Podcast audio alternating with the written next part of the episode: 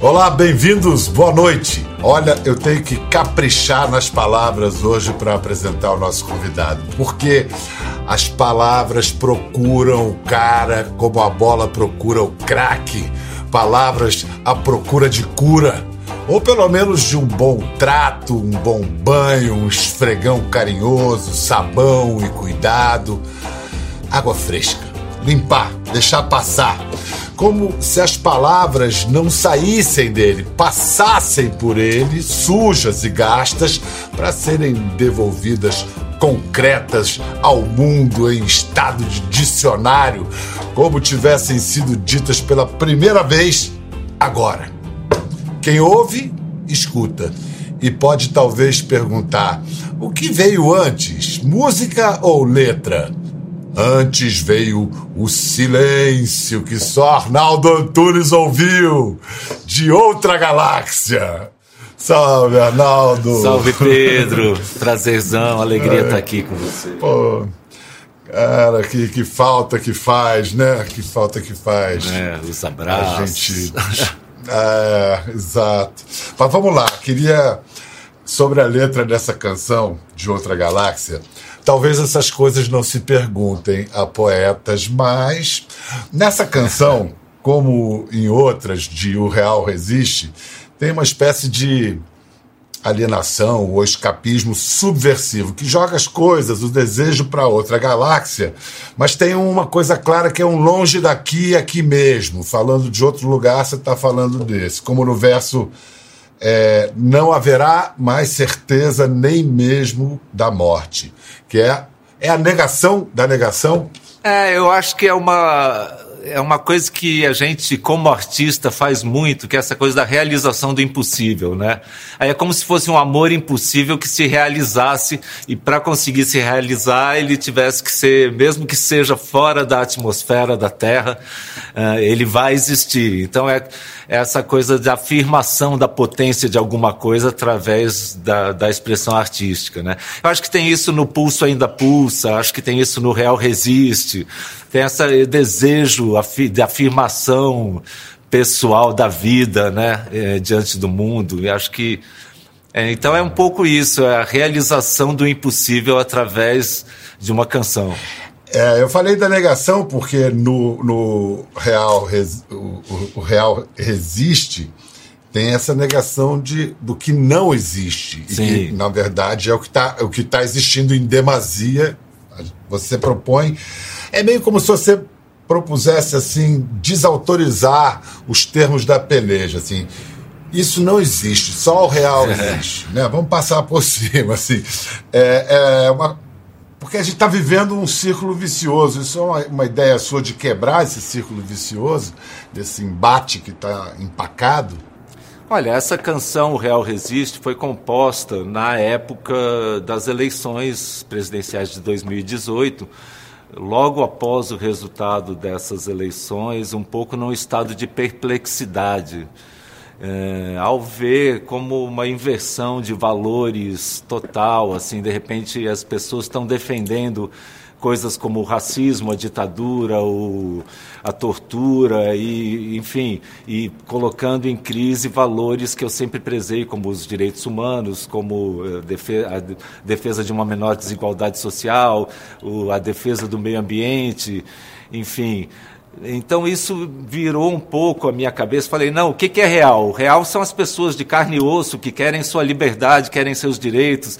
Então, de certa forma, ao reivindicar o real ali nessa canção e dizer que o resto é um pesadelo, é um pouco expressão dessa perplexidade, mas também uma defesa uh, do que está sendo atacado nesse momento, que, enfim, é, essa realidade assim vai ter que resistir. De certa forma, eu digo essa coisa da afirmação da potência, porque é quase uma afirmação utópica, assim, mas na verdade o que eu estou querendo dizer é assim: espero que o real resista a esse momento duro que estamos vivendo. A propósito, bem-vindo aos 60 anos. Nessa eu cheguei antes de você, um pouquinho, dois anos antes. Pois é, agora. Você estava planejando. Agora. Somos sexas. 60... Agora, você planejava um, um, festão como quando você fez 50? Não, eu na verdade, quando começou essa pandemia, eu fiquei muito imobilizado com tudo, com, com a, a questão mesmo da Covid, mas com a questão de tudo que está acontecendo no Brasil e tal. Me senti muito querendo parar. Esse é um momento de autorreflexão, de parar com tudo, de eu fiquei me dedicando só para as tarefas domésticas e muita leitura e querendo, uh, enfim, dar um stop também para a minha disposição mental. E aí, aos poucos, como passou os primeiros meses, eu fui voltando a me conectar um pouco mais com as pessoas, voltei a produzir um pouco tudo isso, fiz algumas canções em parceria à distância, né, online. E aí, quando foi se aproximando meu aniversário de 60 anos, eu me lembrei que aos 50 anos eu tinha gravado o ao vivo lá em casa, que foi uma grande festa, né, em que a gente fez um show na minha casa e tudo isso, gravamos o DVD com Andrucha, com a participação do Erasmo, do Benjor, do Demônios da Garoa. E pensei também, ah, eu podia fazer um show, só que sem público, sem festa, sem nada, aproveitando o meu aniversário. E aí não conseguimos uh, agitar uma produção para fazer a tempo, então passei o aniversário isolado na minha quarentena, só com a família ali. E foi ótimo, enfim. Mas semeou o desejo de fazer finalmente uma live, porque eu não estava animado com essa coisa de fazer live em casa, sentado em casa, à distância, com os músicos. Então, o meu desejo é realizar o show que eu vinha preparando é, desde, desde março e que estava para estrear quando começou a pandemia, fazer esse show que sou eu e o Vitor Araújo no piano, é só voz e piano, um formato novo que eu nunca tinha feito. Eu pensei de fazer esse show quase como uma comemoração pessoal de aniversário, mas porque veio esse desejo junto e fazendo um teatro vazio, é, sem público, que eu acho que também tem um retrato desse momento desolador né, que a gente está vivendo. Na hora, no, quando, quando foi tudo cancelado, você foi para o seu sítio, é, qual foi assim a sua reação quando você per percebeu a, a, grandeza e a gravidade da, do, da epidemia? Olha, é, eu, eu não sei, eu me senti muito, é isso que eu falei, imobilizado, assim, eu falei, tem que parar tudo, tem que parar, vamos pôr a cabeça em dia, vamos usar esse, essa oportunidade, vamos dizer assim, para autorreflexão, para mudança de velocidade, para desintoxicação, vamos dizer assim, da quantidade de informação com a qual a gente estava costum, acostumado a conviver, enfim. Foi um pouco esse meu impulso. Mas acho que tinha algo também um pouco depressivo também junto, não depressivo, mas uh, uma angústia, assim, uh, junto a, a, partir da situação mesmo da saúde pública e da, da humanidade, mas também um certo desânimo com a humanidade, vendo enfim, essa questão do, do aquecimento global sendo negada pelos grandes líderes mundiais e no Brasil, a Amazônia pegando fogo e um monte de mentiras e eu gosto de usar esse termo mentiras em vez do paliativo fake news, porque é isso, a gente vive num universo em que cada vez mais se faz presente a mentira. Então, é, isso tudo me desolou um tanto. Mas daí aos poucos eu fui me animando e, comecei a fazer umas, umas músicas, umas parcerias. Aí comecei a mexer também num livro que eu estava preparando, estava praticamente pronto. Eu voltei a, a mexer nele, fiz vários poemas novos e mudei a ordem dos poemas e tal. Agora sim ele ficou pronto. Eu acho que precisava de uma quarentena para para ele realmente ficar pronto. Ele deve sair no começo do ano que vem. Já tem título? Tem, algo antigo. Algo, algo antigo. É um título, é, Teve... Inclusive tem muita reflexão, vários poemas que falam do tempo e tal, se referem a a questão mesmo do tempo, da, da memória, tudo isso. Arnaldo, você disse uma vez: eu quero que as coisas me façam levantar do sofá. Hoje, aos 60 anos, qual é a sua urgência? Ah, eu continuo acreditando nessa letra da canção Envelhecer. Eu acho que eu continuo acreditando que em qualquer idade a gente tem que ter essa inquietude, assim, não, não me agrada é, acreditar que a idade vai deixar você mais apaziguado. Apaziguado não é o termo, mas mais conformado. Conformista. É, mais conformado é. com as coisas.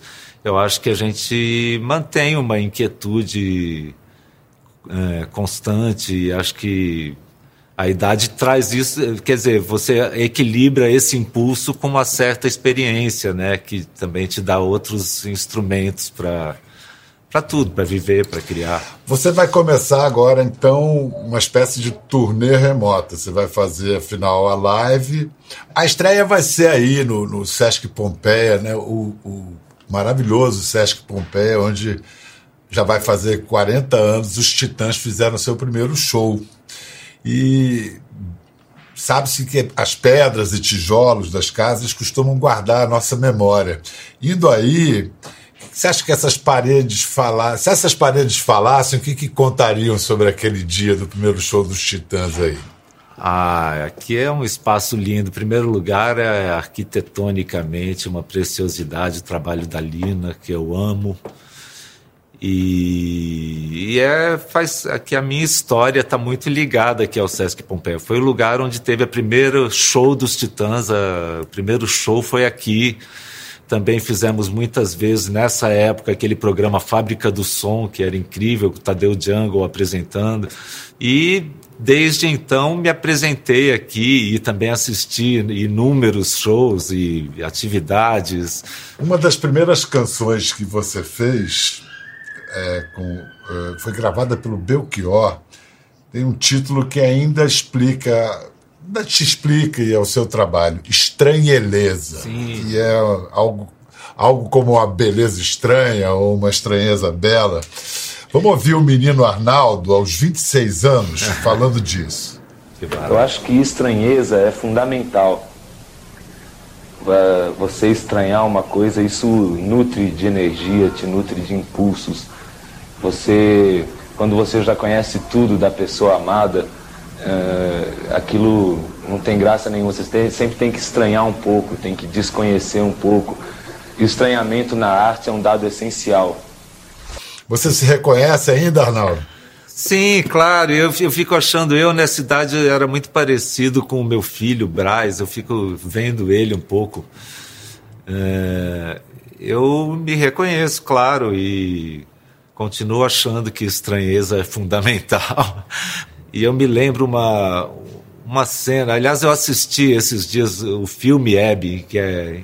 Adorei, assim, André Beltrão tá arrasando. Tem a trilha do Branco Melo, maravilhosa, e, enfim. Mas eu me lembrei de, uma, de um programa da Hebe que a gente fez com os Titãs, a gente foi com aqueles terninhos coloridos, então começou, entrou o Marcelo, o Beloto, enfim, o Brito. Aí ela, ela ah, que lindos, que lindos, né? todo mundo com figurino. Aí quando chegou eu e o Branco, ela falou: opa, falei cedo demais. ela falou, mas que estranho, vocês são estranhos, hein? Aí eu, eu me lembro de ter respondido assim: Pois é, a gente é estranho, porque se a gente não for estranho, os outros vão ser. Foi divertido. Muito bom. O David Byrne definiu bem o Arnaldo Antunes no texto que, que ele escreveu para o prefácio do livro Doble Duplo, de, do ano 2000, e reza assim: Arnaldo Antunes tem um pouco daquela qualidade característica do dicionário, a qualidade de uma criança muito sofisticada que nos pede para prestar atenção em expressões vocais, imagens, sons e textos, às vezes simples e às vezes complexos, e pede que recebamos essas coisas com profunda inocência, porque aquela inocência é muito mais ameaçadora do que qualquer sofisticação. Aí, mais uma vez, volta algo que está presente no Real Resiste, que é o uso do contraste como combate. Né? Contra a violência, inocência.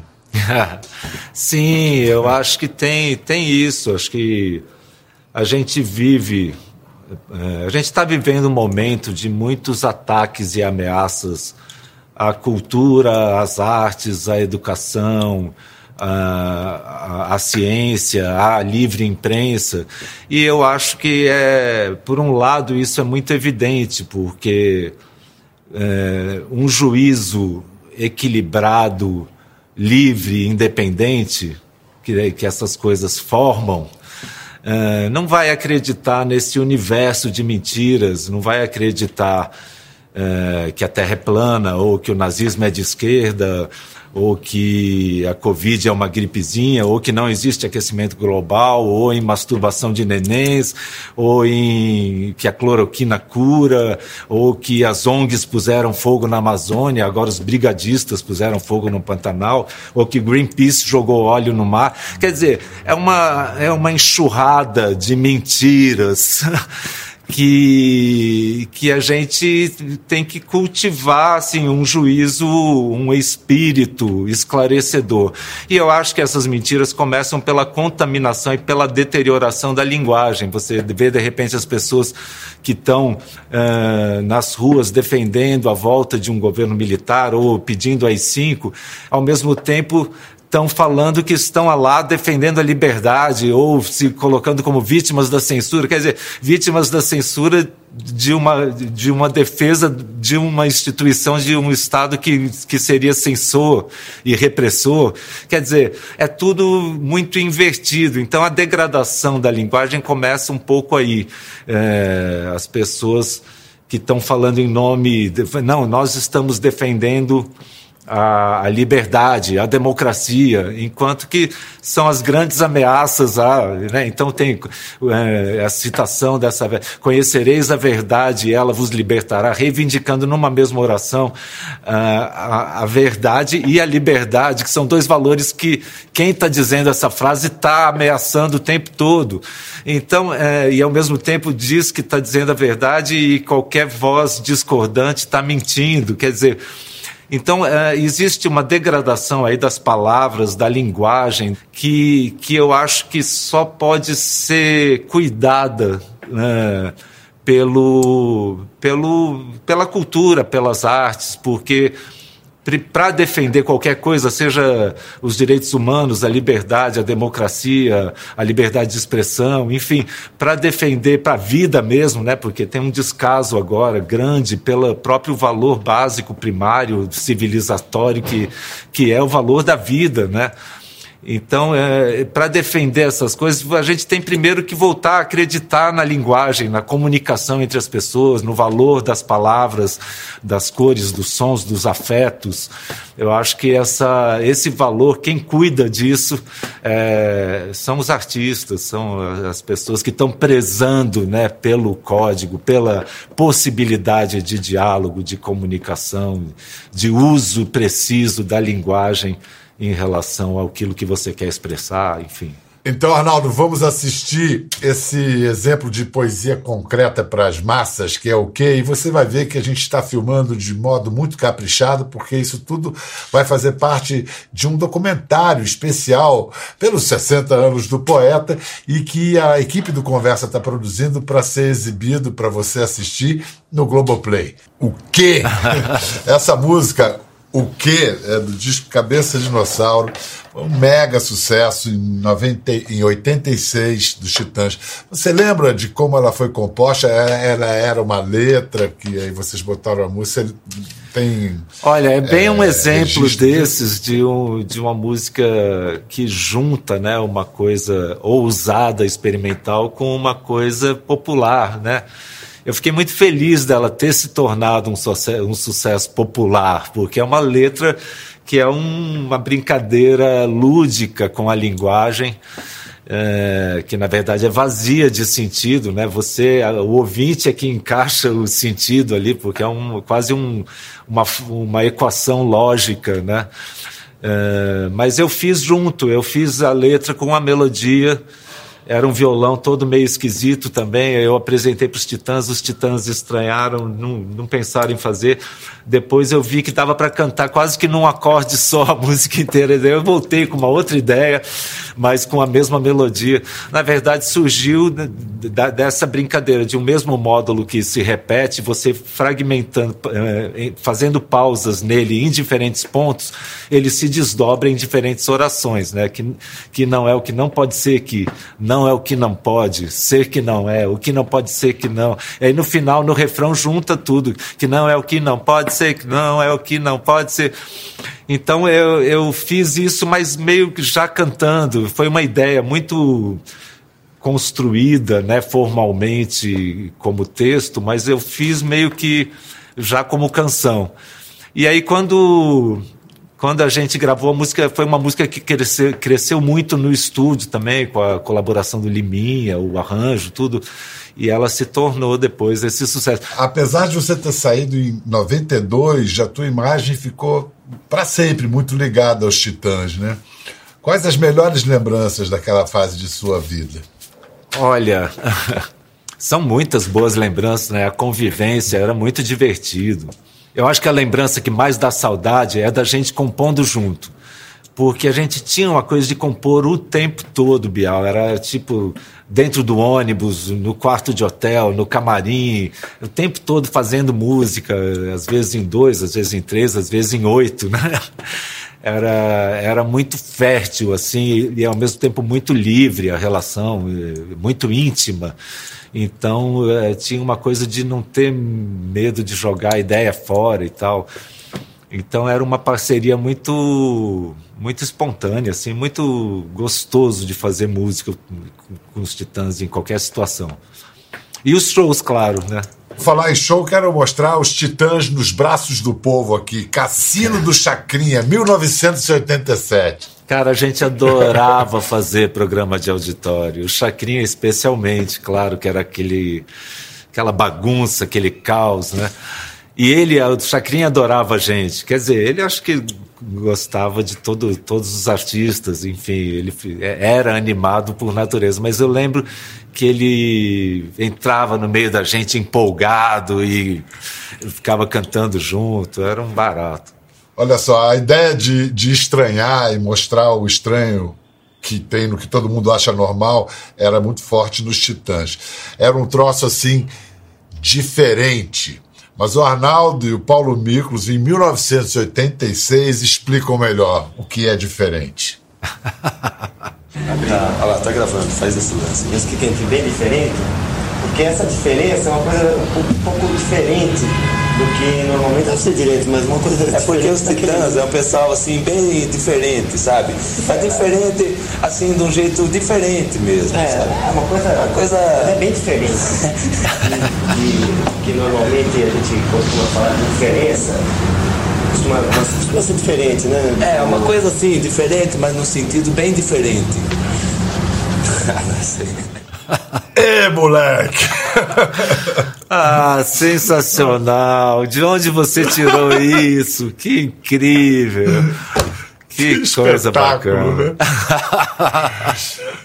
Tão meninos, o Paulo, né? Uma cara de menino, você também. E você sabe que esse é um recurso. Tirando uma onda. É, esse é um recurso que vários comediantes na, na TV. O, Titi, o Tiririca fazia muito isso, de ficar dizendo uma coisa sem dizer, sabe? Parece que vai explicar e não explica, só repete. É muito bom. É. Esse vídeo também foi exibido no Festival Vídeo Brasil de 86, aquele que, que a gente mostrou tá. você mais, mais cedo. Bom, quando, quando você saiu dos Titãs, você meio que se. não se libertou, mas se desprendeu do rock. Você passou a explorar outro, mais outros gêneros musicais. Quando você saiu, então, também foi por isso? Não, eu não, eu não sinto que eu tivesse um, um desgosto qualquer com o rock em si, ou, ou mesmo com os Titãs. Eu tinha um desejo de exercer uma liberdade para fazer mais coisas além do que eu fazia junto com os Titãs. Um pouco um cansaço também do projeto coletivo e tal, mas um desejo de exercer uma liberdade para mostrar outras coisas que eu vinha fazendo e que não cabiam ali, né?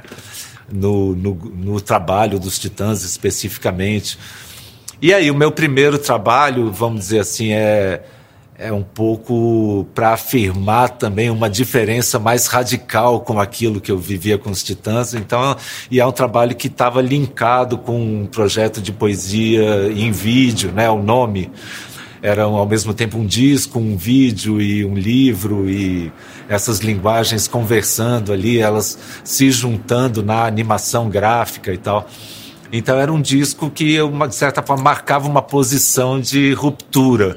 Mas o meu segundo disco solo, que é o Ninguém, já tem vários rocks, enfim. Tinha ali uh, na, a banda que me acompanhou durante muitos anos e tal, tinha o Edgar Scandurra, meu parceiro.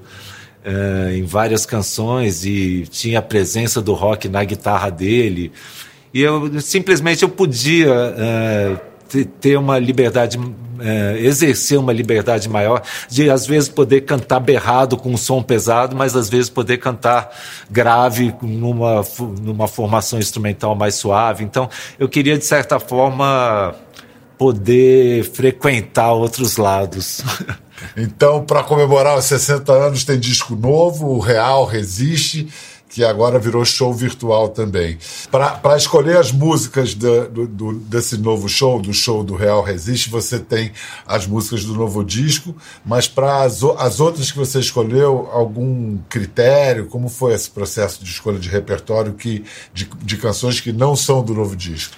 Olha, eu eu fui intuindo coisas que, que eu tinha curiosidade de ver como resultariam nesse formato muito novo para mim, que é o voz e piano, né? E aí tinha curiosidade de ver que canções se adequariam. Eu fiz uma lista muito maior do que o que realmente a gente o que realmente resultou para estar tá no repertório desse show. E a gente experimentou várias coisas que, que foram dando menos certo. E aí eu fui tirando experimentalmente nos ensaios com o Vitor, a gente foi chegando a essas canções que foram as que resultaram mais foram mais felizes né, no resultado. E é, é, era, um, era uma coisa bem laboratorial, assim, sabe, o, o trabalho. A gente ensaiou, na verdade, quase dois meses. A gente estava muito afiado para para atacar, com várias datas eh, já agendadas e tal. Quando começou a quarentena, essa estreia ficou guardada. E agora vamos fazer, assim, essa live, né? Arnaldo, muito legal te ver, muito legal você nos dedicar esse tempo. Pô. Sucesso aí com, com o show. Te cuida aí que. Eu que agradeço. Foi um grande prazer a conversa e te cuida também que a gente precisa de você aí na televisão e na vida. tá certo. Obrigado por tudo, meu querido. Gostou da conversa? No Globoplay você pode acompanhar e também ver as imagens de tudo que rolou. Até lá.